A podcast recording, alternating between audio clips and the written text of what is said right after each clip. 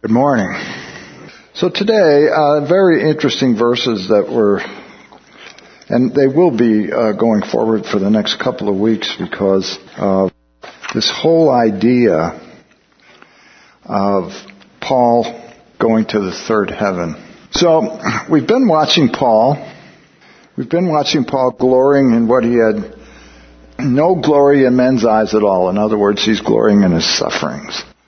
Men don't, uh, men don't like to do that. And then all of a sudden he abruptly turns to being caught up into heaven for a vision of the Lord in paradise. So I thought uh, we could examine today the effect resulting on Christ being glorified.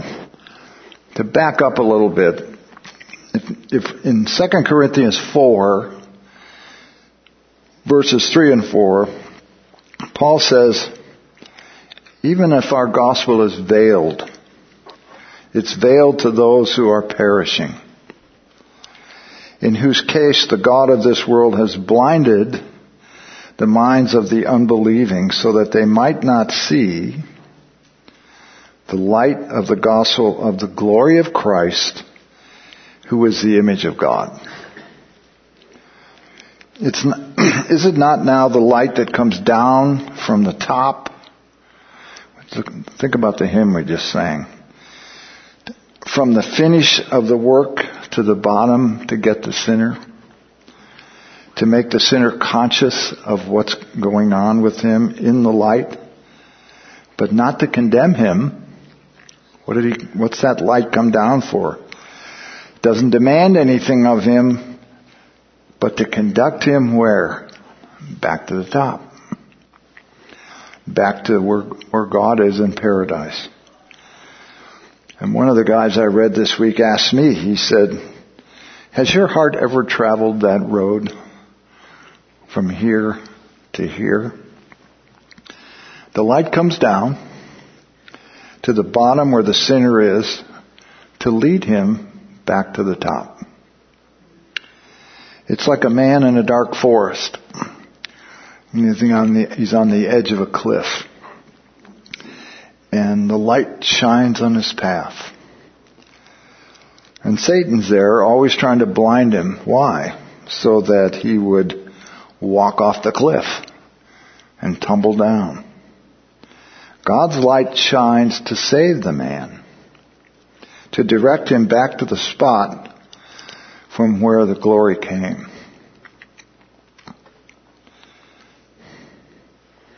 One of these days I'll figure this thing out.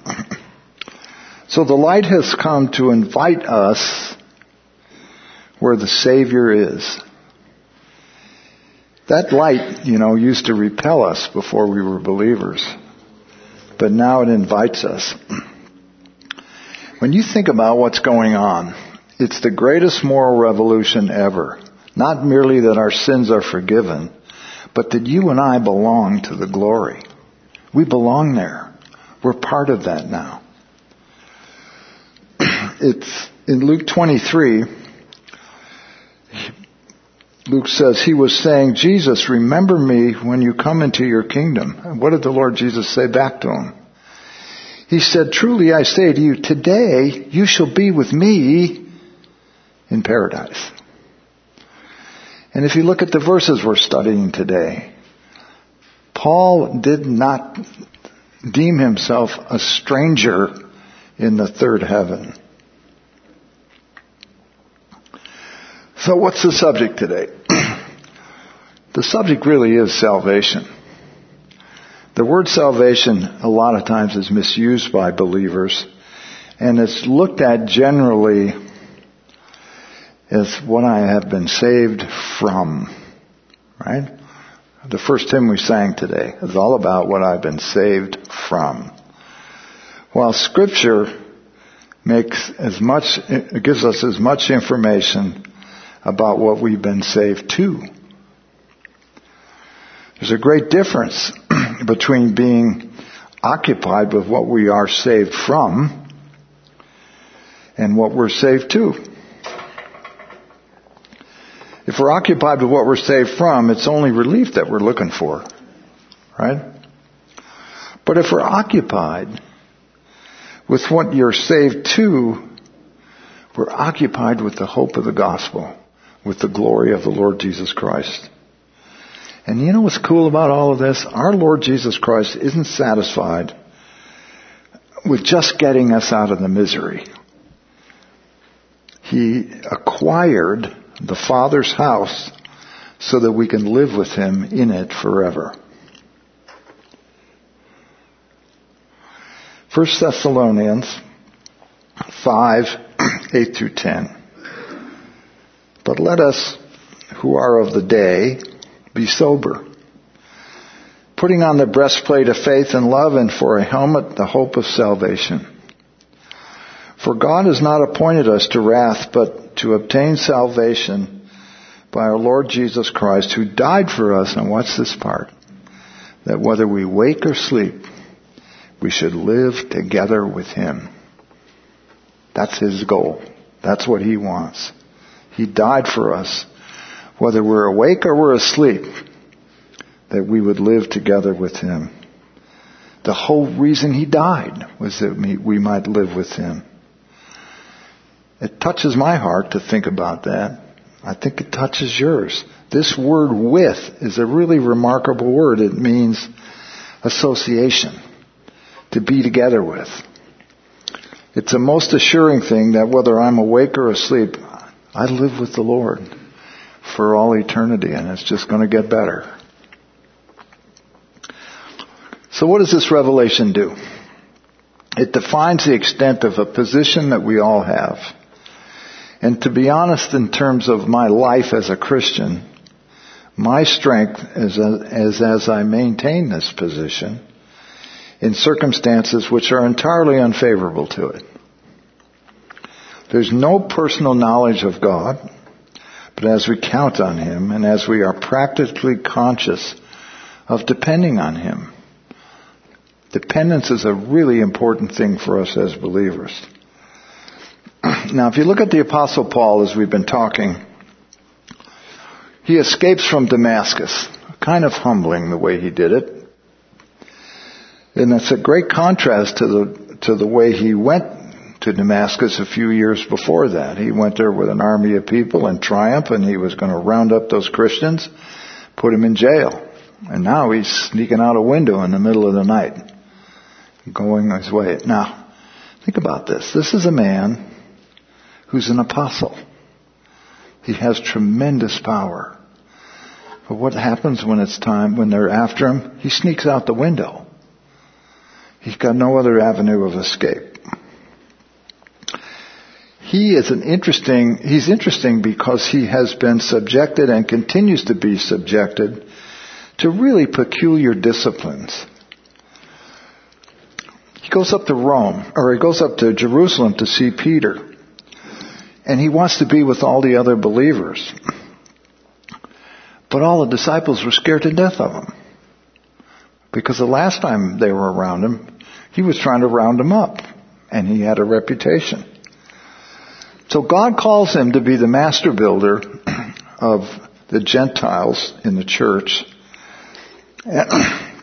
Yet he's got to experience all of these kinds of things himself, and next week we'll spend more time on suffering, which cause other people to hesitate to receive him. Now, the apostle Paul is a totally changed man, and he loves the church, and they aren't sure what they do with him because they're afraid of him. He preaches a faith which once he obliterated. He speaks boldly in the name of the Lord Jesus, disputing with those who went, who went around to kill him. In Acts 22:17 uh,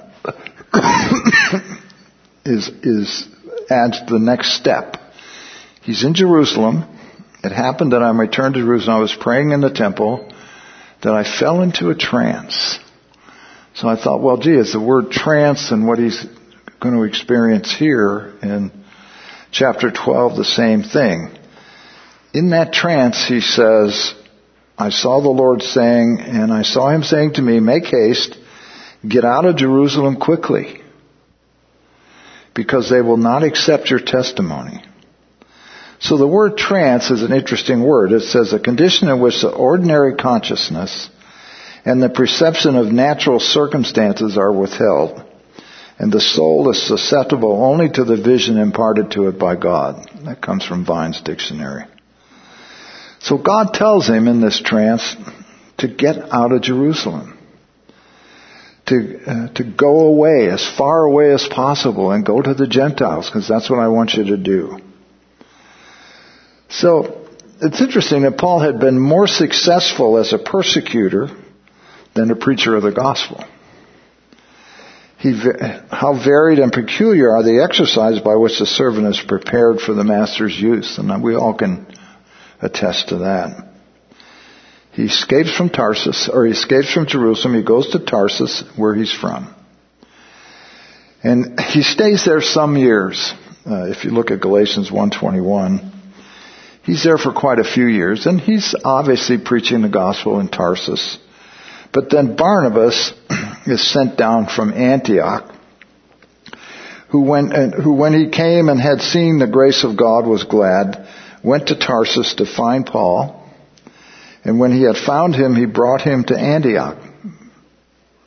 And it came to pass that a whole year, for a whole year, they assembled themselves with the church and taught many people, and the disciples were first called Christians at Antioch. So Paul's in Antioch for a whole year, and he is working, uh, working with Barnabas. Now watch what happens next.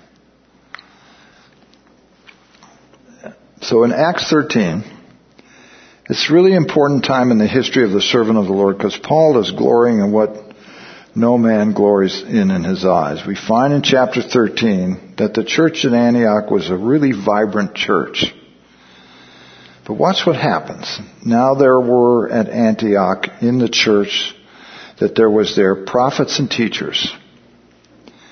Barnabas, Simeon, who were called Niger, and Lucius, of Cyrene and Manaen, who had been brought up with Herod the Tetrarch and Saul.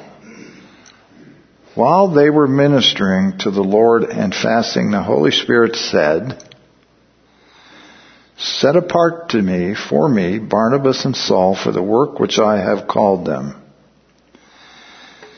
And then when they had fasted and prayed, they laid their hands on them and they sent them on their way. I want you to notice two things here. Where did the orders come from for Paul's first missionary journey? And where were they delivered? It's interesting they weren't delivered at headquarters or any place else. They were delivered in the local church where Paul was. And I think it's important for us to understand that because this body of believers, like every body of believers, the Holy Spirit runs this church. And He's the one that directs people. And He's the one that sets people for, for ministry and trains them in the local body of believers. There, I can't find in scripture, and even less and less as I go on, the need for some controlling board to give us direction. When we were in Italy, that was a fascinating thing about the Catholic Church. They have centralized power into the Pope and the Vatican, and they make all the decisions. But that isn't the way the Lord set up the church. You won't see missionaries going out from local cathedral because the Holy Spirit called them. They got to get their orders from the Pope. So it's supposed that now, following on his being sent forth, by the Holy Spirit in the church that this rapture happened. You notice it's 14 years before. That right in this time is when I, when most of the guys I've read think it happened. It's a confirmation with authority is difficult, but tallies with the time, time frame given in 2 Corinthians 12.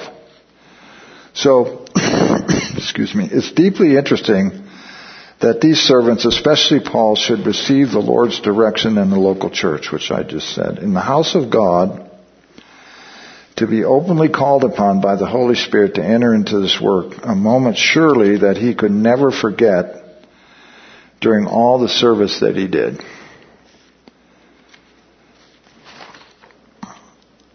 Now, if you turn to 2 Corinthians 12, which are the verses that we're going to talk about today, what I did, I'm one of those guys that I research and research and research and see what people do to explain what the verses say and it, whether they do a good job or not. And I don't want to modify what they have to say. So my research landed in Hal Malloy's lap. So we're going to go through, we're going to go through about eight of his slides specific on these verses, which I think do as good a job as anything, anybody does, of explaining what's going on. So, and, and they, uh, obviously they're his slides, so they're kind of like this, right? So I'll try to stay ahead of it. So he says in verse 1, but I will go on to visions and revelations. This is after he was talking about the fact that he's not going to compete with other false apostles when it comes to, to bragging because the only thing he's got to brag about is suffering and they don't. They don't. And so he says in, in uh, verse 2, I will go on to visions and revelations. Uh, these false apostles were actually, as we've talked about in weeks past, they were servants of Satan. And so Paul or Hal asks the questions, why does Paul bring up visions and revelation? He brings it up because these false apostles were claiming that they had the same thing. Gee, that's all gone away. Nobody claims that anymore, do they? Turn on the Christian channels and see whether they claim this or not. And so they were deceitful, they were corrupt, and they would claim that they had spoken to the Lord. So the Lord often communicated with Paul in visions and, and uh, revelations that we we were just talking about. Hal lists uh, the visions of the glory of Christ on the road to Damascus. Imagine that happening to, to, to you and me. He, a, a vision from the man that said, "Come over to Macedonia." Acts sixteen nine. A vision where the Lord says, speaks to these at Corinth in Acts 22:17, and a vision that Paul and passengers passengers would be saved from shipwreck. You remember when he's going to Rome and there's a big storm and everybody's sweating, the ship's going down. He said, "No, the Lord told me that we're going to make it, so you can trust Him." Another time I thought about was when he was in Caesarea in jail the Lord came to him and said, look, you're going to make it to Rome. I know it doesn't seem like that, but I told you you're going to go to Rome, so have, have confidence. You'll make it to Rome. Revelations. He received the gospel by revelation. And what a gospel he received. He goes up to Jerusalem by revelation, Galatians 2 2. The mystery of the church is given to him by revelation. And We've talked about this before. If you take Paul's epistles out of the Bible, what do you miss? You miss the church, the body of Christ, grace, identification, position, condition, all that goes away. Okay? Only place you can get that is by revelation. So, um, the mystery of the church and the Lord's table. Every month we celebrate the Lord's table. How does it start? I received this directly from the Lord.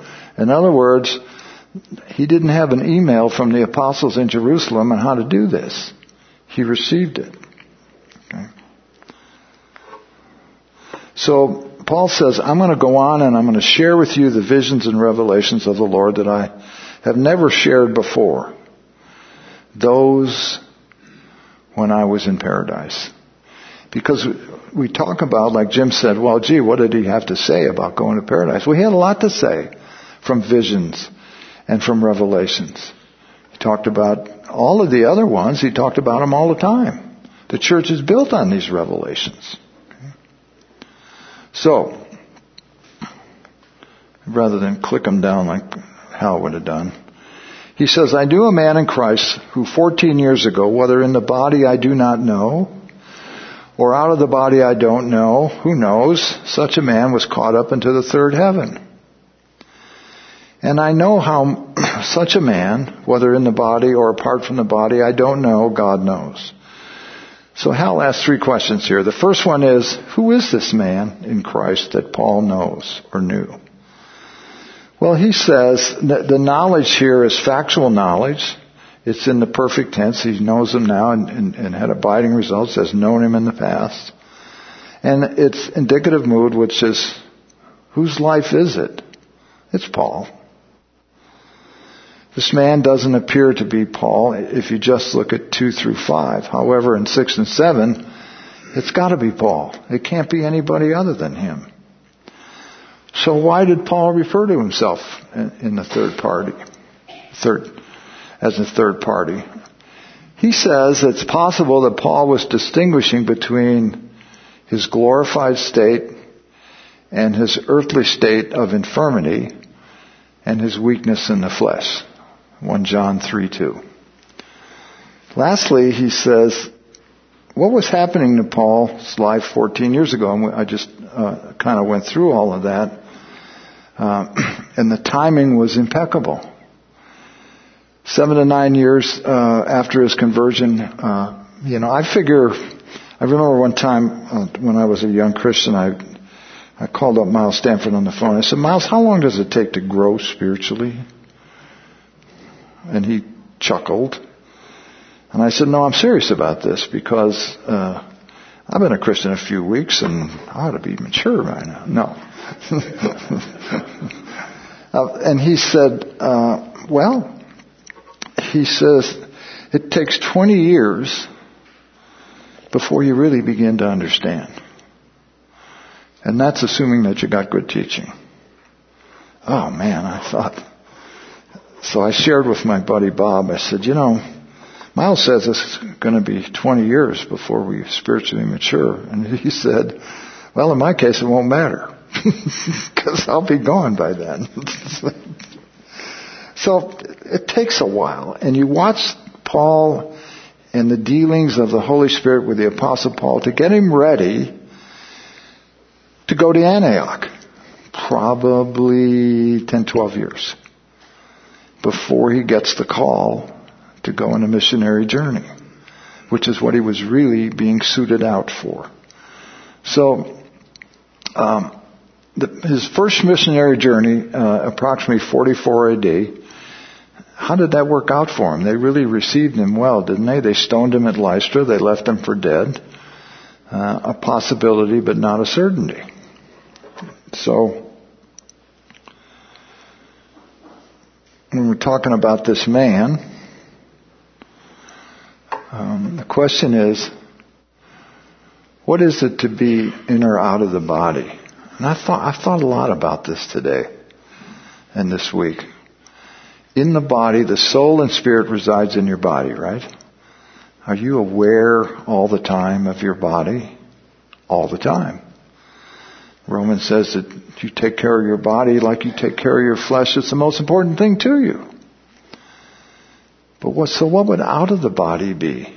Does the spirit and soul, can it function and, and live outside the body? Answer, yeah. Imagine that Paul knows that there was, he says, look, whether in the body or I do not know, or whether out of the body I don't know. Why doesn't he know? The reason is, is that the, the, the vision being taken up into the third heaven is so uh, magnetic that he's totally forgotten he's even got a body. He doesn't even care.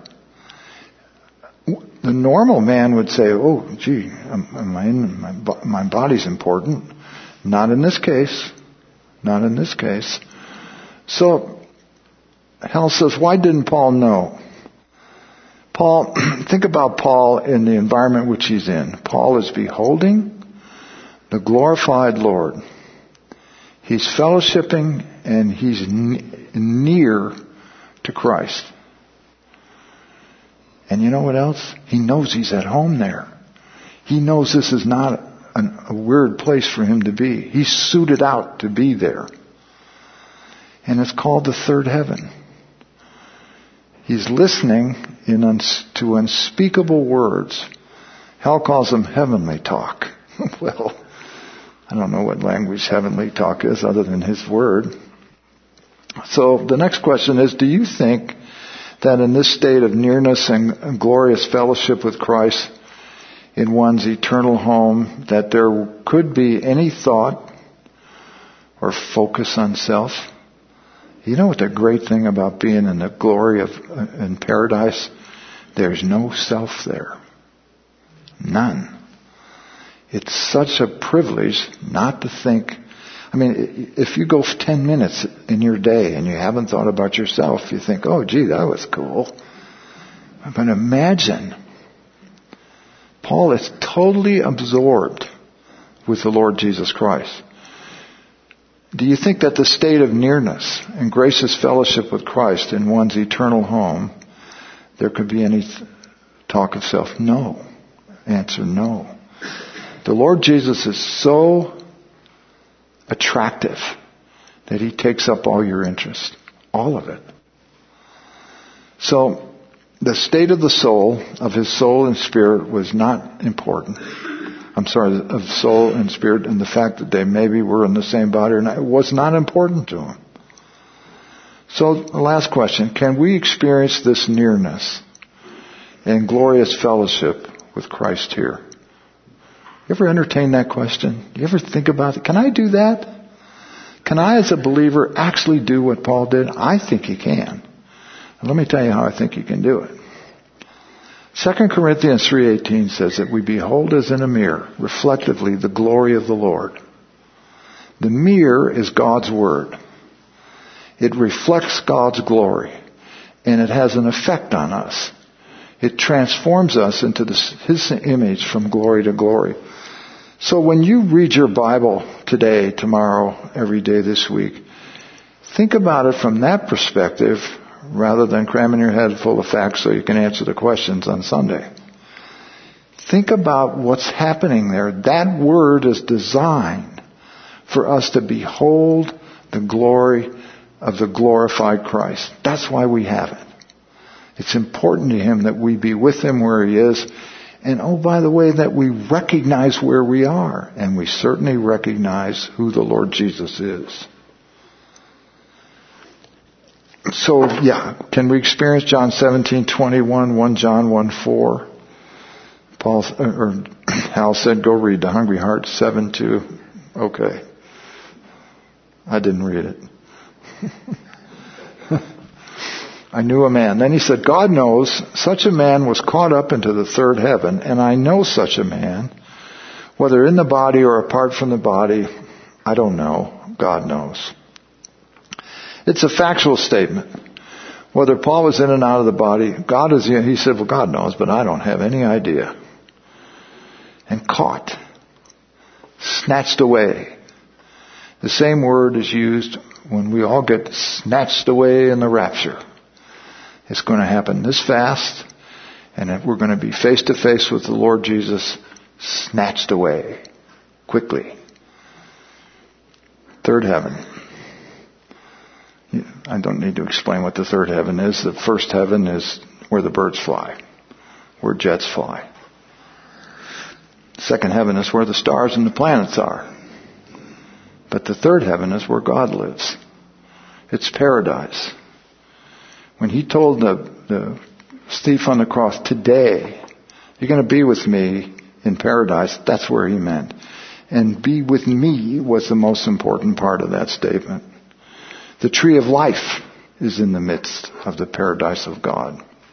John is the only apostle who was caught up into the third heaven, but he was allowed to write down what he saw.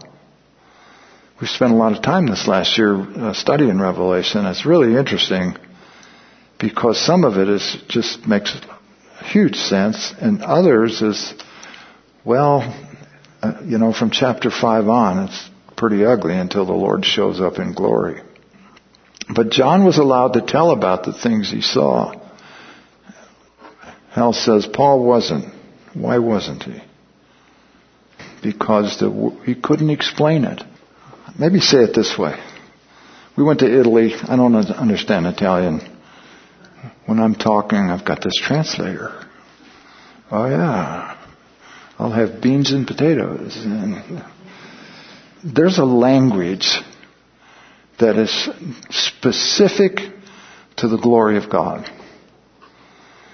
And if I knew the language, I could say it to you, you would not understand it. There are, there's a whole language that goes with glory. And that language, Paul was there receiving, but he couldn't say it. Because how, how would you say it? I mean, you know as well as I do sometimes now. You try to explain something about the glory of Christ to someone, and it's like you're talking to them in Latin. They don't get it. We studied this morning in Sunday school inspiration, revelation, that God's Word has shown us what it means by the Holy Spirit. So, words. That's the word rhema rather than the word logos, which has been uttered in the living voice, things spoken as specific words. So, it isn't, it's oral, and he wasn't permitted to speak. Well, I'm not sure that permission was the issue as much as the uh, capacity or the power to speak the language. If you saw the, I mean, if you saw the Lord this afternoon in all his glory like Paul saw him on the road to Damascus, how would you describe that? What words would you use? Our vocabulary is so limited in terms of explaining what the glory of God is. And even, even Paul, you know, when you see this vision he had on the road to Damascus, I mean, the most you know is he goes to the ground. And the first word out of his mouth is Lord. And go into, go into town and he's blinded. He can't explain what he saw other than he knows it's God and he knows it's the glory of God that he's seeing and it totally transforms him. Okay? I don't think that, um, I, you know, uh, Hal says that Paul had not the power to uh, adequately to use words, nor if he had, he wouldn't have been permitted to do it. Nor would earthly men comprehend it. Only a heavenly man can comprehend heavenly language. The closest thing we have to that is God's Word. For us to spend time in God's Word, the Holy Spirit reveals to us what He means. And sometimes it takes a while for what I have received, you have received from the Holy Spirit to actually articulate it. Ever had that happen to you where you see the Spirit of God shows you something in the Word and right away you, like I go to Donna and say, Donna, listen to this. And she looks at me like, what are you talking about? It takes time to get the words to explain what you've seen and what you know. So, in his life and ministry, he glories in his infirmities and not his strength. On the left side, he says, on behalf to act in one's place of such a man, Paul in glorified state will glory. Why? Because he's suffering. On the right side, right side. On behalf of myself, on behalf of uh, myself, Paul in earthly state would not glory. He wouldn't brag, except for one exception. He would brag about his weaknesses. It's interesting, I think, that if you see the glory of God, self strength doesn't fit there, weakness is the appropriate environment to be in. So he says in verse 5, on behalf of such a man I won't boast or glory in, but on my own behalf I will not boast or glory except in regard to my weakness. Observations here. Paul's revelation and experience were of untold and indescribable blessedness. There's no question about that. While in the light of it, everything is for him. But when he comes back, as we're going to find out next week, everything's against him. Everything is against him. But uh, the things without false teachers, persecution, trials, suffering, that's his, that's where he lives. The things within, the care for the churches and the believers who've fallen from grace, and we talked about that last week. Question, should we expect anything different? If we're seated above, beholding Christ there, everything is for us. But here, everything's against us. The old man, the sinful nature is against us. The world is against us. Satan is against us. So, glorifying God, we can glory God for our position there, and we can glorify God for our weakness here. So, verse 6. For if I do wish to boast or glory, I shall not be foolish, for I shall be speaking the truth, but I refrain from this so that no one may credit me with more than he sees me or hear, sees in me or hears from me. If then as a third class conditional sentence, which means it's probably tr- uh, in the future going to be true. If desire, I desire to glory, if, if it hasn't happened yet, but it probably is going to happen, and when it does, then I shall not be foolish about what I'm bragging about. I won't brag about men. I won't glory in man. I'm not to glory in myself except for my weakness. I'll only glory in the Lord. I'll speak the truth since it will focus on God's glory and Christ in glory. The focus of my glory will not be on me, so nobody may from a higher estimate have a higher estimate of me who are who they see through me as I abide in him and hear the message he has given me. That's the end of Paul. That's the end of Hal's uh, um, slides, which I really thought were as good as I have seen that describe this. So, to sum up now, we've been talking about the plain testimony that the Lord is that we are not ashamed of it. We're not ashamed of the glory. In 2 Corinthians 12, we are learning to deal with Christ on entirely new ground. The new ground is a glory. A man in Christ is taken to a new sphere, Paul the Apostle. He doesn't even know whether he's in his body or not. He's sustained there without knowing how he was sustained. So now we recognize you and I are united to this man there in heaven. And heaven is the place where we belong. Even though we're in this, still in these bodies on the earth, we really are not in any way connected with this earth.